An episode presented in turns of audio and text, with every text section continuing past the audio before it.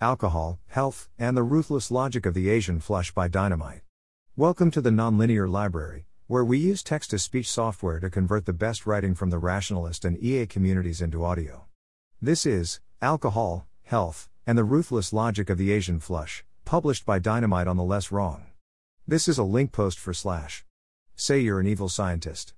One day at work, you discover a protein that crosses the blood brain barrier and causes crippling migraine headaches if someone's attention drifts while driving.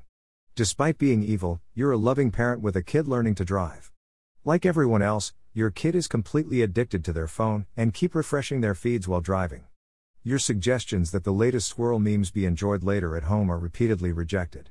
Then you realize, you could just sneak into your kid's room at night, anesthetize them, and bring them to your lair. One of your goons could then extract their bone marrow and use CRISPR to recode the stem cells for an enzyme to make the migraine protein. Sure, the headache itself might distract them, but they'll probably just stop using their phone while driving. Wouldn't you be at least tempted? This is an analogy for something about alcoholism, East Asians, Odysseus, evolution, tension between different kinds of freedoms, and an idea I thought was good but apparently isn't. Thanks for listening. To help us out with the Nonlinear Library or to learn more, please visit nonlinear.org.